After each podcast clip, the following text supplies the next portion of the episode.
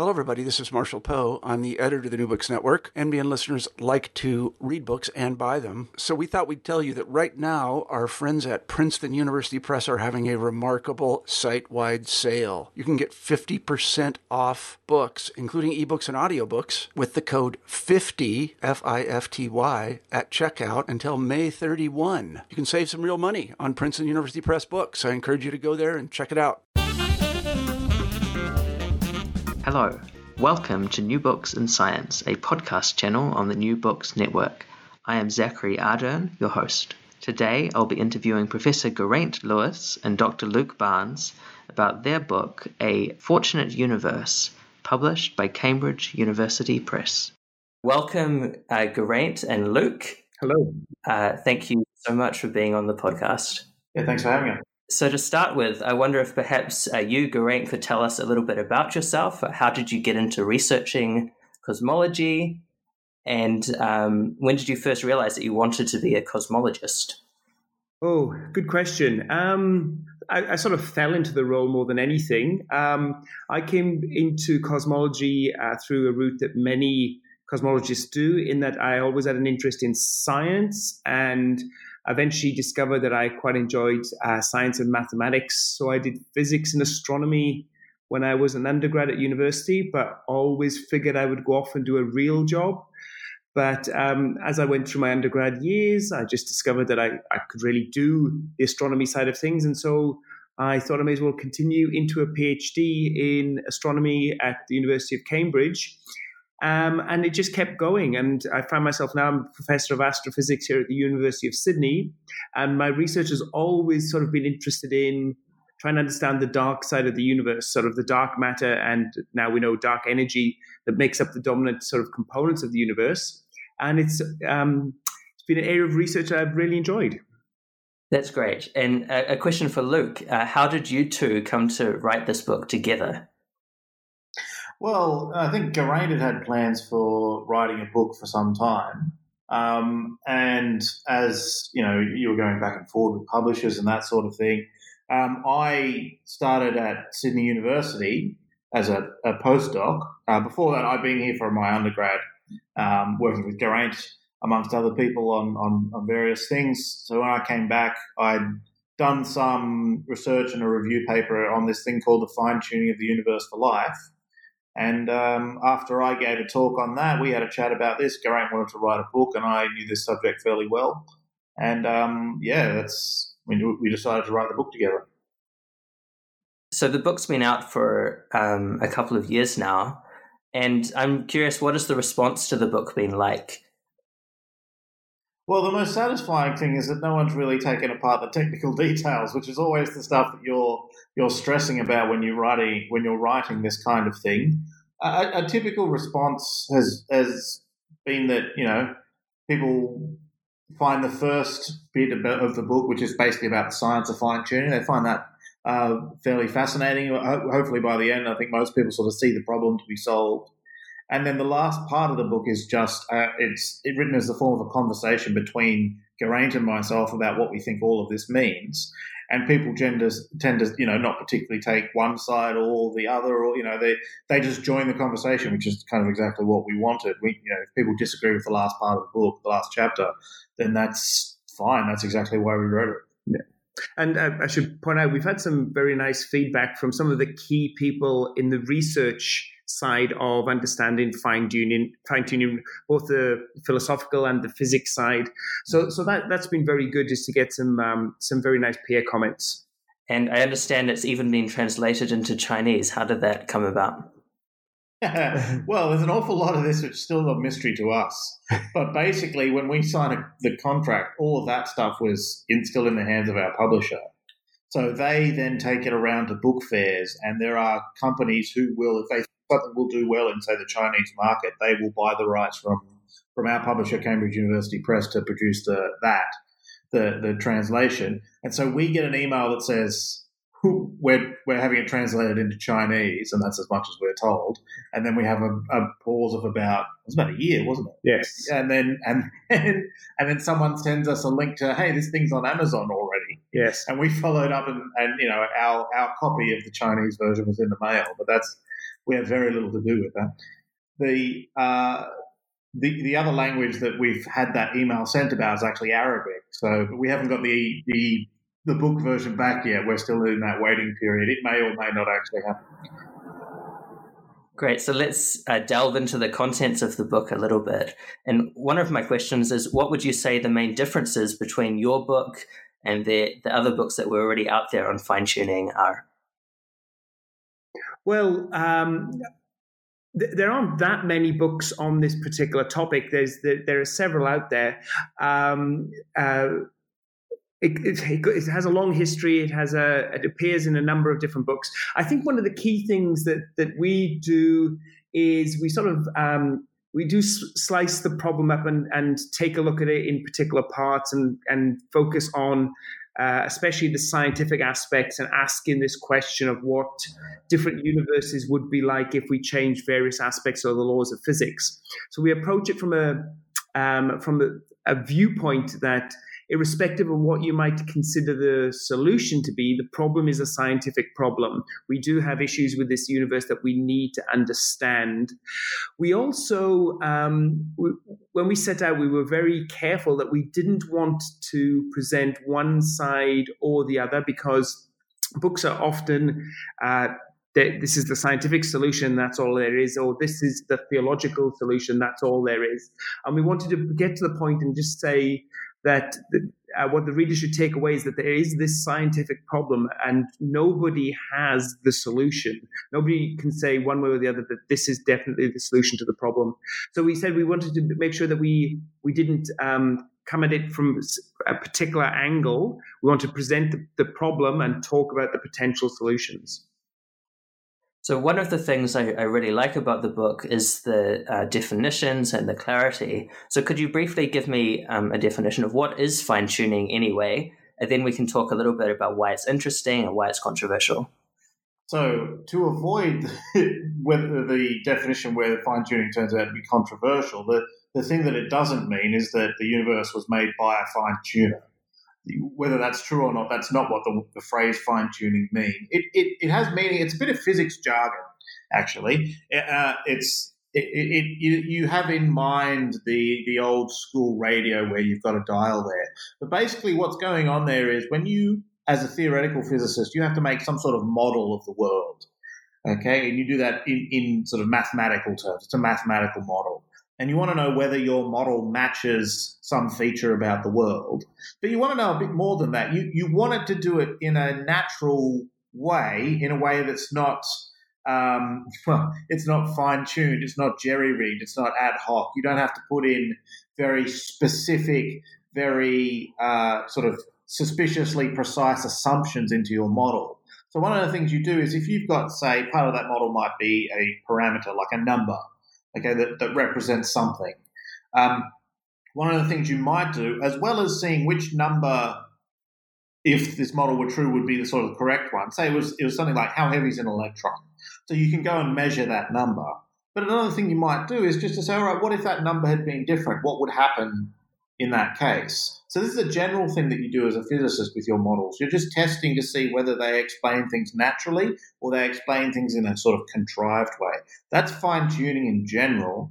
In particular, we found that uh, physicists have found that fine tuning, this kind of fine tuning, exists in the laws of nature as we know them, the deepest laws that we have, in relation to life, and in particular in relation to the complexity that life requires. So if you take the fundamental properties of our universe, how heavy is an electron, how fast does you know the, the universe expand at the beginning, roughly, so things like that, and say, all right, well, what would hap- what would have been the case if we changed these numbers? Mathematically, the universe is fine. If you're a theoretical physicist, you can do all the prediction and solving equations that you'd love to do. But then when you look at the outcome, you notice that actually you've lost a, a, a massive, uh, uh, in often cases, you've lost a massive part of the complexity that's possible in our universe. So, you know, matter won't actually form into the sort of complex things that we're made out of. And that's the fine tuning of the universe for life. So, could you maybe uh, expand a bit on why is this um, interesting and why does it uh, become so controversial? Well, well, personally, I think it's interesting because um, it, points to something deeper than the laws of physics as we currently understand them. Right, so we we describe the the way the universe works in a set of mathematical laws which we've been uncovering for hundreds of years, and we have a pretty good description of the universe we see around us, and we think we can make accurate predictions into the future. Um, but nothing in those laws tell us why those laws are the way they are. Um, the, the laws of physics are, are somehow written into the universe, but not why they were written in the form they are.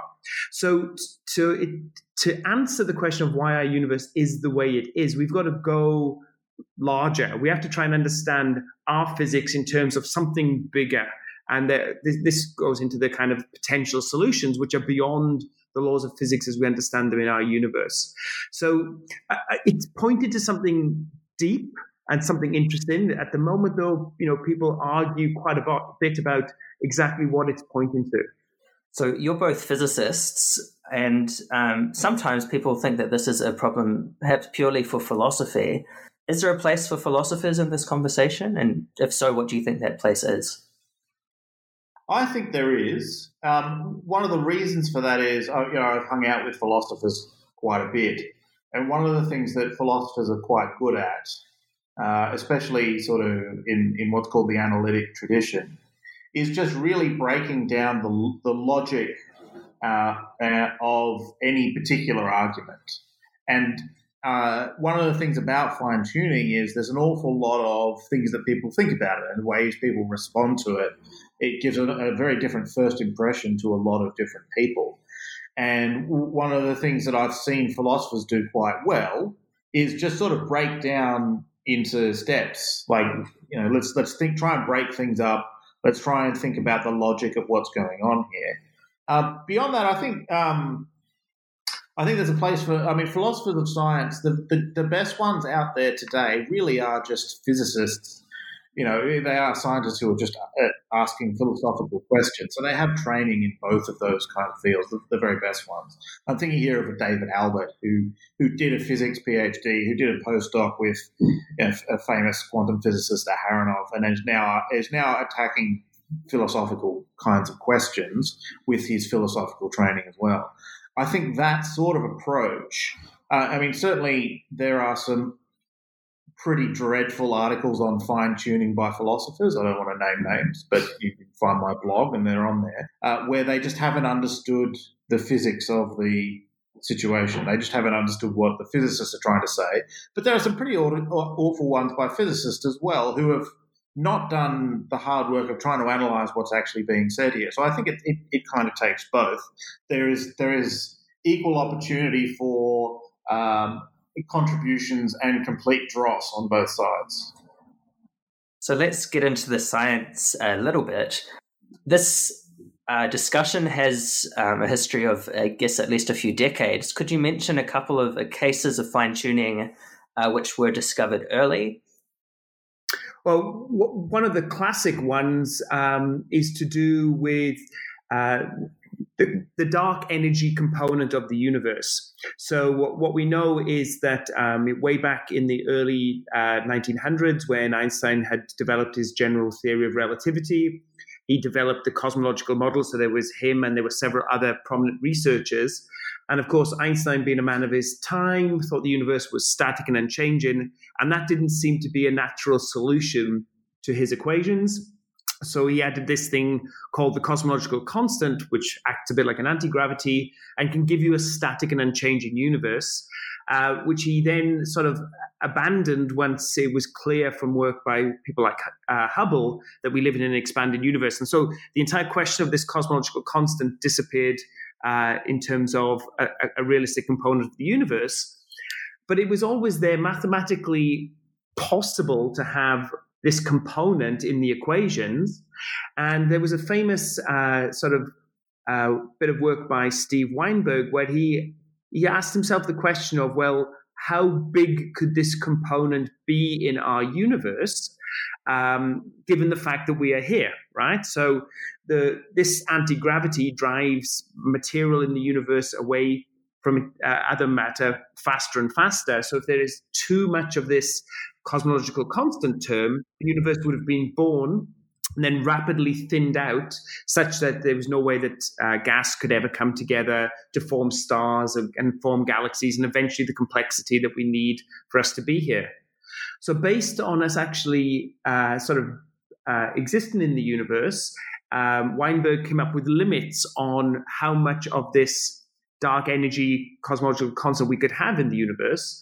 And then um, this theoretical study was done in the 1980s. Mm-hmm. Um, and then by the 1990s, our observations indicated that um, we did actually have a non zero amount of dark energy in the universe. And when it was measured, uh, it was found that the amount that was there was vastly smaller than the theoretical expectations you get from quantum field theory, but sort of agreed with the numbers that um, that Weinberg had come up with based on the fact that we are here.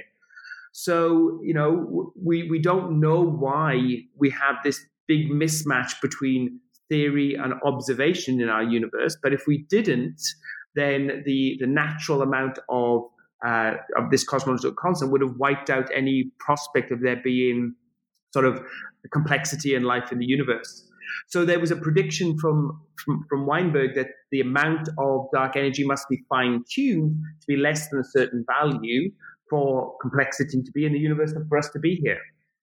So I know you've given uh, talks in a wide variety of contexts, and for a popular audience, what would be your go-to example of fine tuning, uh, which you found non-physicists uh, can best understand?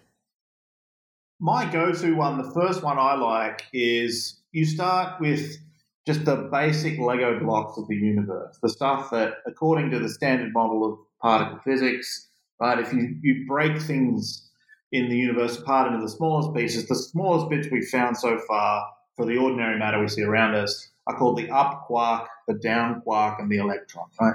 So we're a we're a we're all made of three Lego bricks. And one of the basic fundamental properties of this particle of these particles is just how much they weigh. If you could get a really, really small scale and stick an electron on it, you would get a very small number, but we know what that number is. And so I find that's, you know, what's the basic stuff of the universe and how much does each of those pieces weigh? Now, when I call that number fundamental, what I mean is that there's no theory in physics which tells us what that number is supposed to be. But they, those numbers appear in equations, but they are input into the equations. They don't come out of the equations. So we just have to measure it and stick it in. We don't get to predict those numbers, but once you measure it and stick it in, the theory works quite nicely. All right, so then you can just ask the question there's those numbers. What if we change them?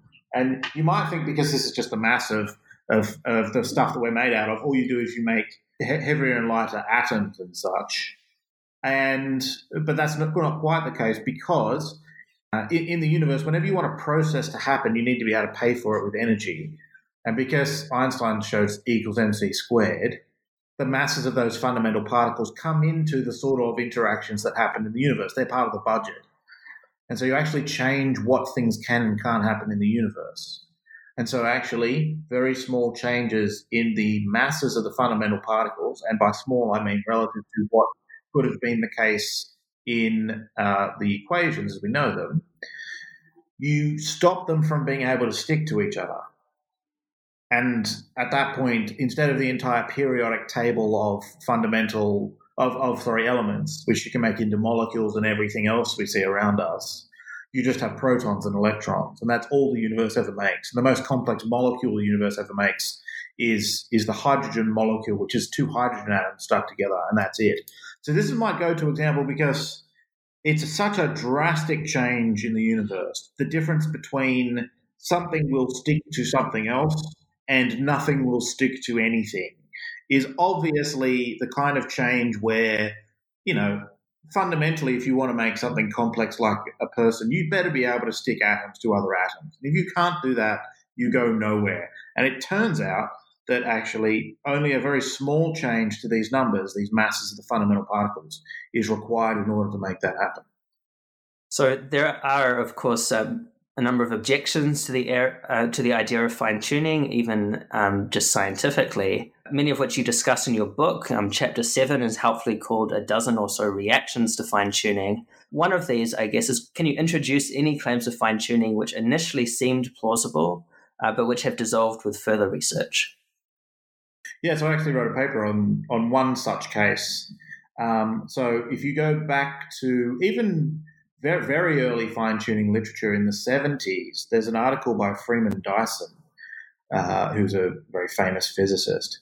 And the, the argument went as follows In our universe, the fundamental thing you can make out of quarks, so when you get the Lego pieces, the first thing you make out of quarks is the proton and the neutron. Okay, we've got those. What can we do next? Well, we can stick a proton to a neutron Okay, that will work. We can stick protons and neutrons together.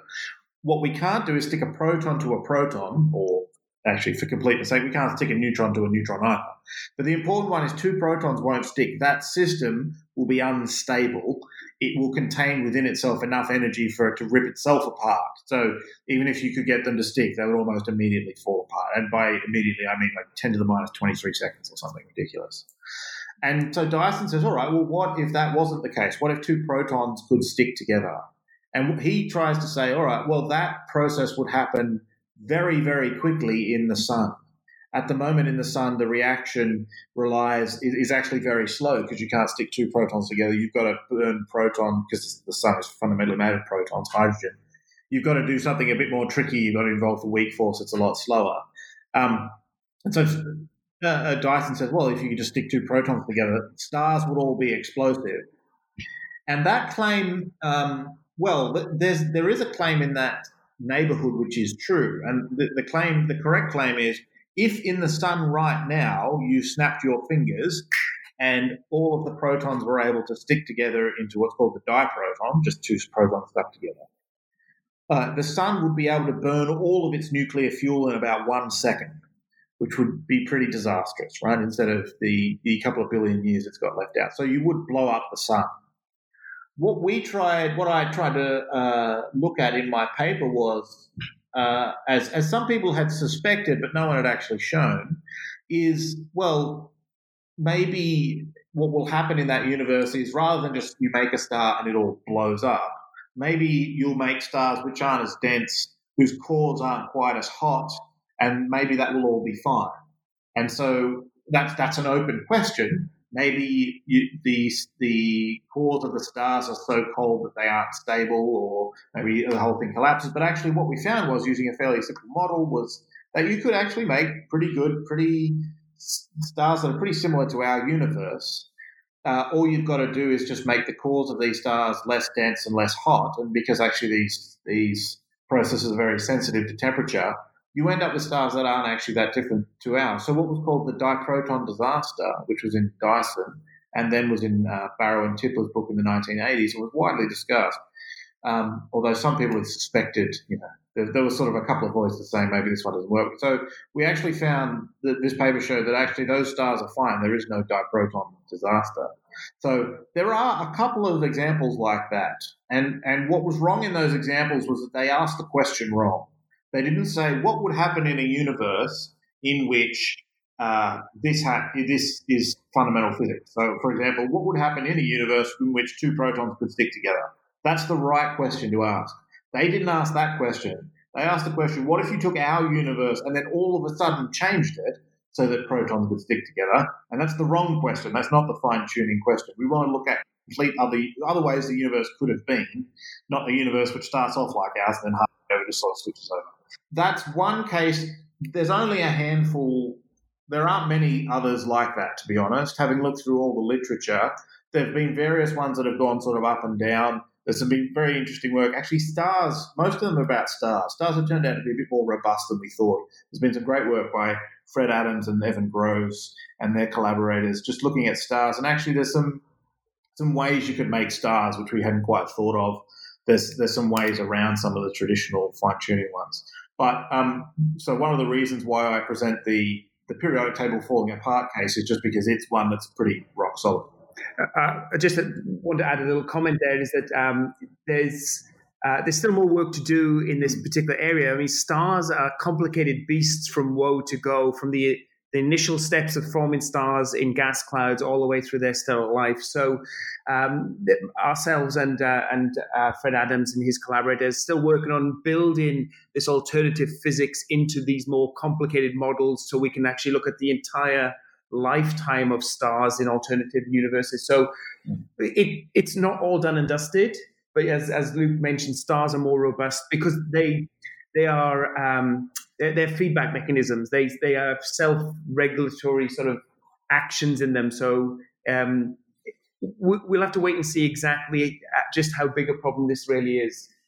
So there's a lot of, in principle, objections as well. There's a few, and some of these revolve around difficulties with the concept of probability that's involved. For instance, the idea of a principle of indifference. Do you have any comments on uh, whether you think that the concepts of probability are problematic, is that a legitimate way to critique uh, fine tuning? So I have a paper on this as well. This is my one philosophy paper trying to attack this. We outline this in the book a little bit. I think the main thing for me is uh, I can find within physics, as it stands at the moment, and in particular within Bayesian, what are called Bayesian approaches to probability theory. It's a particular approach to probabilities which is, is growing very quickly in, in, in popularity in the sciences for good reason, I think. Uh, so when physicists go and test their models as they exist now, as we do that in the Bayesian way, I find within that process all the ingredients I need to set up the fine tuning problem. I can set up the problem in all that ways. Fine tuning will look surprising. All that will, will be the case. There is an appeal to something like the principle of indifference, but I think that's a legitimate appeal. Um, it, it's the sort of appeal it, you, you're trying to put some sort of flesh on the bones of. Uh, I think this theory applies to the universe, but I don't know what the numbers in the theory are. So, for example, I have an equation that describes electrons, but I don't from the equation know the mass of electrons. That is true, and that is that is a statement which needs to sort of be put in a mathematical form for us to test the theory at all. And I think we can do that. So it's it's there are. I don't think it's unsolvable. There are some tricky little issues there, but I, I think at the end of the day, what I argue for in this paper in particular is just we've got the resources we need. The sort of problems we find in fine tuning are the same sort of problems we find testing theories in physics. So, one of the uh, really interesting ideas is uh, relating to fine tuning and the multiverse is the idea of a Boltzmann observer. Uh, could you comment, uh, one or both of you, on on a Boltzmann observer and, and its connection to multiverse theories? Oh yes, yeah. This is one that uh, uh always leads to people. Basically, I, I don't know. They, it freaks them out a little bit. so you know, let's just take our universe as it's as it stands, right? So uh, as as as far as we understand with our universe, we have an infinite future ahead of us. Um, but we, um, in terms of stars and life in the universe, there's probably a finite amount of time over which we can have stars and complexity that could support life. But there's this infinite future ahead of us uh, in which uh, quantum mechanics is still going to continue to operate. And on these immense timescales, you will get fluctuations in the universe, fluctuations of energy that basically can form. Um, and, and in, in, the extreme, the idea here is these fluctuations will form a, a conscious brain that, a, that out of nothing pops this brain that has uh, entire memories and understanding of of a person here on earth. And and so given that we have this infinite amount of time in the future and there's uh, infinite amount of space and there's infinite possibilities for these things to pop out of uh, out of nothing and into existence that um, if you just do the back of the envelope kind of numbers then what you'd find is that given that we only have a finite amount of time for this sort of physical life that the most probable kind of life there would be in a, in a universe like our own, or even in the multiverse, which doesn't have any complexity at all, are these Boltzmann brains. Uh, and so these Boltzmann brains pop into existence. And uh, the, the question that we should be asking is, is whether or not we are Boltzmann brains. That we have, myself, am I a Boltzmann brain that has, has popped into existence into an otherwise empty universe, and I will pop out of existence in a tiny fraction of a second? So th- this notion of um, uh, that we've got all this empty space uh, spread through the uh, multiverse over an infinite amount of time, it could be filled with these these life forms that essentially um, life life form this these Boltzmann brains that have popped into existence with this notion that they are living physical beings. I'll jump in. Yes. Yeah. So yeah, it, it's a it's a tough one to think through. So yeah. here's here's one way to, to try and think through what, what's the problem here. So um, think of just uh, we've got our observations of the world around us, and think of that as just there's there's information stored in my brain. So there's a particular configuration of matter in my head that's going on.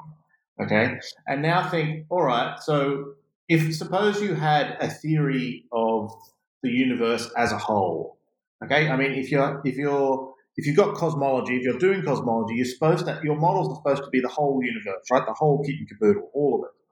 And so, what you might want to ask yourself is, okay, within some theoretical model, okay, how uh, uh the sort of brain that's organized like mine, where will it turn up most?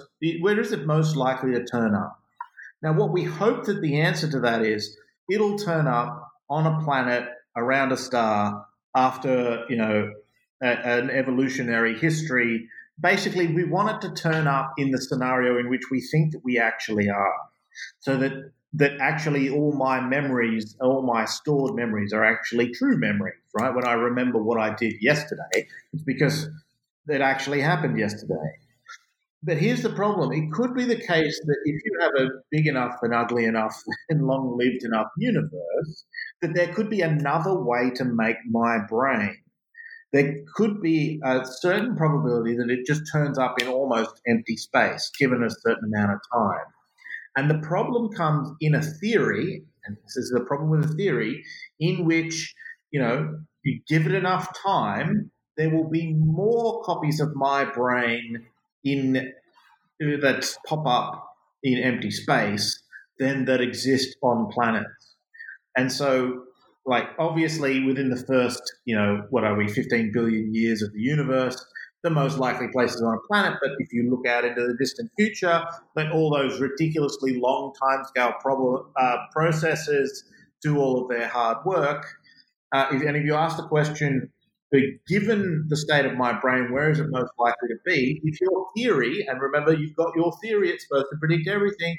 If the the answer your theory gives back is probably all of your memories are false, you are just a brain in empty space thinking that you're sitting in a room in Sydney, then your theory's got a real problem. I mean, there is the philosophical "Am I a brain in a vat?" kind of problem, and that's that. This is kind of one version of that. But the other part of this is you're, you know, you're, you've got to take your model seriously. If you think you can do cosmology, you've got to you've got to really pull out all of the predictions of your model.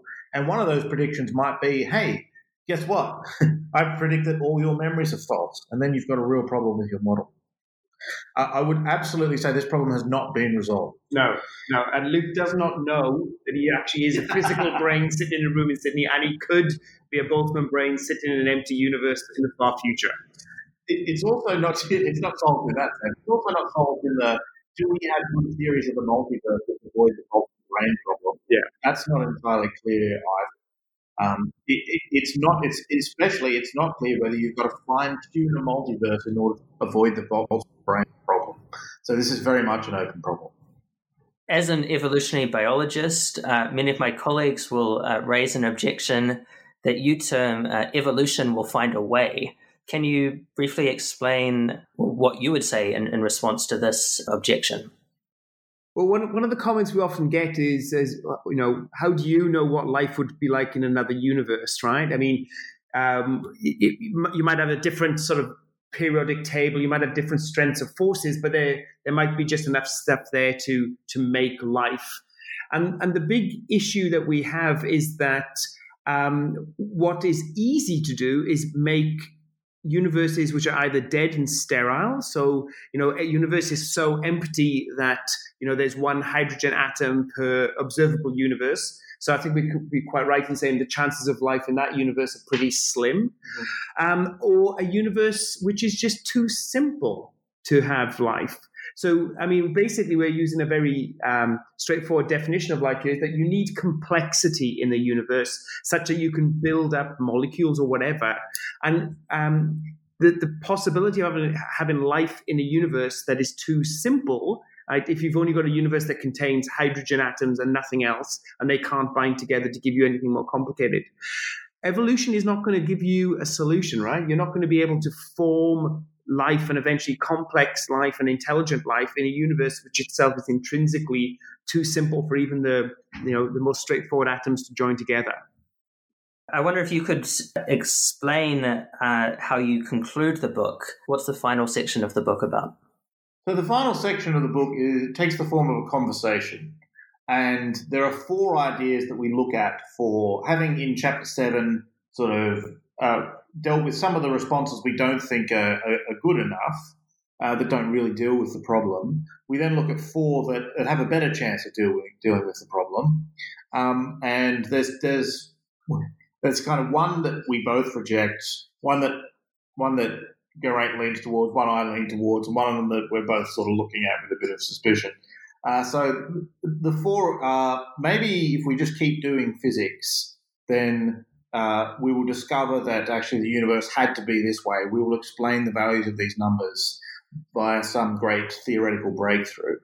Number two, which we've discussed already, is this, this idea of the multiverse. Maybe uh, we won the cosmic lottery. We got the winning ticket despite the odds just because there's lots of other bits of the universe all buying tickets, all getting different values of these numbers, and sooner or later one turns up somewhere.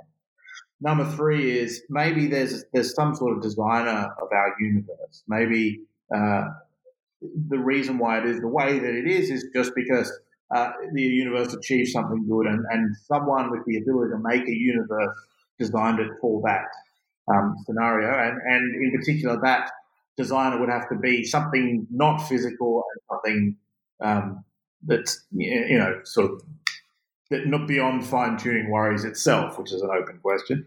And and fourthly, the one that we both aren't quite sure what to do with is what if the universe is a simulation? What if I guess it's like a designer, but it would it would just be like more you know in the next universe up. There's there's they've got physics of their own, but we've just we're on someone's computer somewhere so the reason why our universe does something interesting is because we were designed that way, but it's just more physics in, in, in one sense or another. And so we we sort of throw those ideas around for for, for, a while to see to see what we think about those. Yeah, but I said I think the important part for us is that ultimately we didn't uh, didn't come to a conclusion that one of these must be right, and that uh, effectively the the, the game is still on, right? Okay. There's definitely no single um, absolute solution to the, the problem of fine tuning. So there's definitely more to be done. So that leads uh, very nicely into my final question. Uh, it's been great to interview you both. And uh, to conclude, I'm interested in what are your future projects? Uh, do either of you have any other books planned, or would you like to share anything about the direction of your research at the moment? Well, yeah. So we we are putting another book together, um, and you know, hopefully this uh, this will come to fruition next year. So we have one of the things that we we often do is give public talks, and the often in public talks, somebody will come up to you and they will have a radical theory about how the universe works, and we have to try and get over the concept of how science works and how you would uh, what you have to do to get your ideas accepted. And so we've put together a guidebook to overthrow in the universe. So tentative title is the Cosmic Revolutionaries Handbook with exactly what the observations of the universe show us and how um, modern science explains those and what an alternative theory would need to do to be to supersede our current ideas. So that book is it's coming together. Should be ready soonish if we get off our uh, proverbials, proverbials, and uh, get get on with it. The other thing that we do is we, we are actually, you know, we actively research in this area. So I, have mentioned papers we've written before. We've got more papers about stars that we want to write, and in particular, um, earlier this year we published a paper with some colleagues in Durham and a colleague in Western Australia, which which took this idea that Geraint was talking about, the fine tuning of the cosmological constant, uh, you know, if it was too large, then galaxies wouldn't form. And we basically attacked that with the, the best tool we have available to us, which are these supercomputer simulations of how galaxies form. So you take a, a, computer, you represent the universe with, with particles that represent a certain amount of matter in the universe, um, and then you you you sort of program the computer so that the, the part you know the space expands. They feel the gravitational force of each other. They feel pressure forces. They you know they glow when they're hot and they form stars when they're very dense and all that stuff. We put that in a supercomputer and we we we set that off. Lots of people do that to try and explain our universe. For the first time, we were doing that to try and say what would happen in these other universes. So we have a paper on that. Um, uh, that was kind of interesting. We, we, we showed movies of universes which don't quite work properly, and, and that is very much an ongoing uh, project. So we've got other ideas of other cosmic dials that we want to spin and, and, and let a supercomputer tell us what, what galaxies would and wouldn't form. That all sounds really great, and I look forward to this book and to, to following more of your papers. Uh, so thank you so much for being on the podcast, and I hope you have a great day. Thank you very much. Thank you. And thank you, listeners. We've just been hearing from our guests, Professor Geraint Lewis and Dr. Luke Barnes, about their book published with Cambridge University Press A Fortunate Universe Life in a Finely Tuned Cosmos.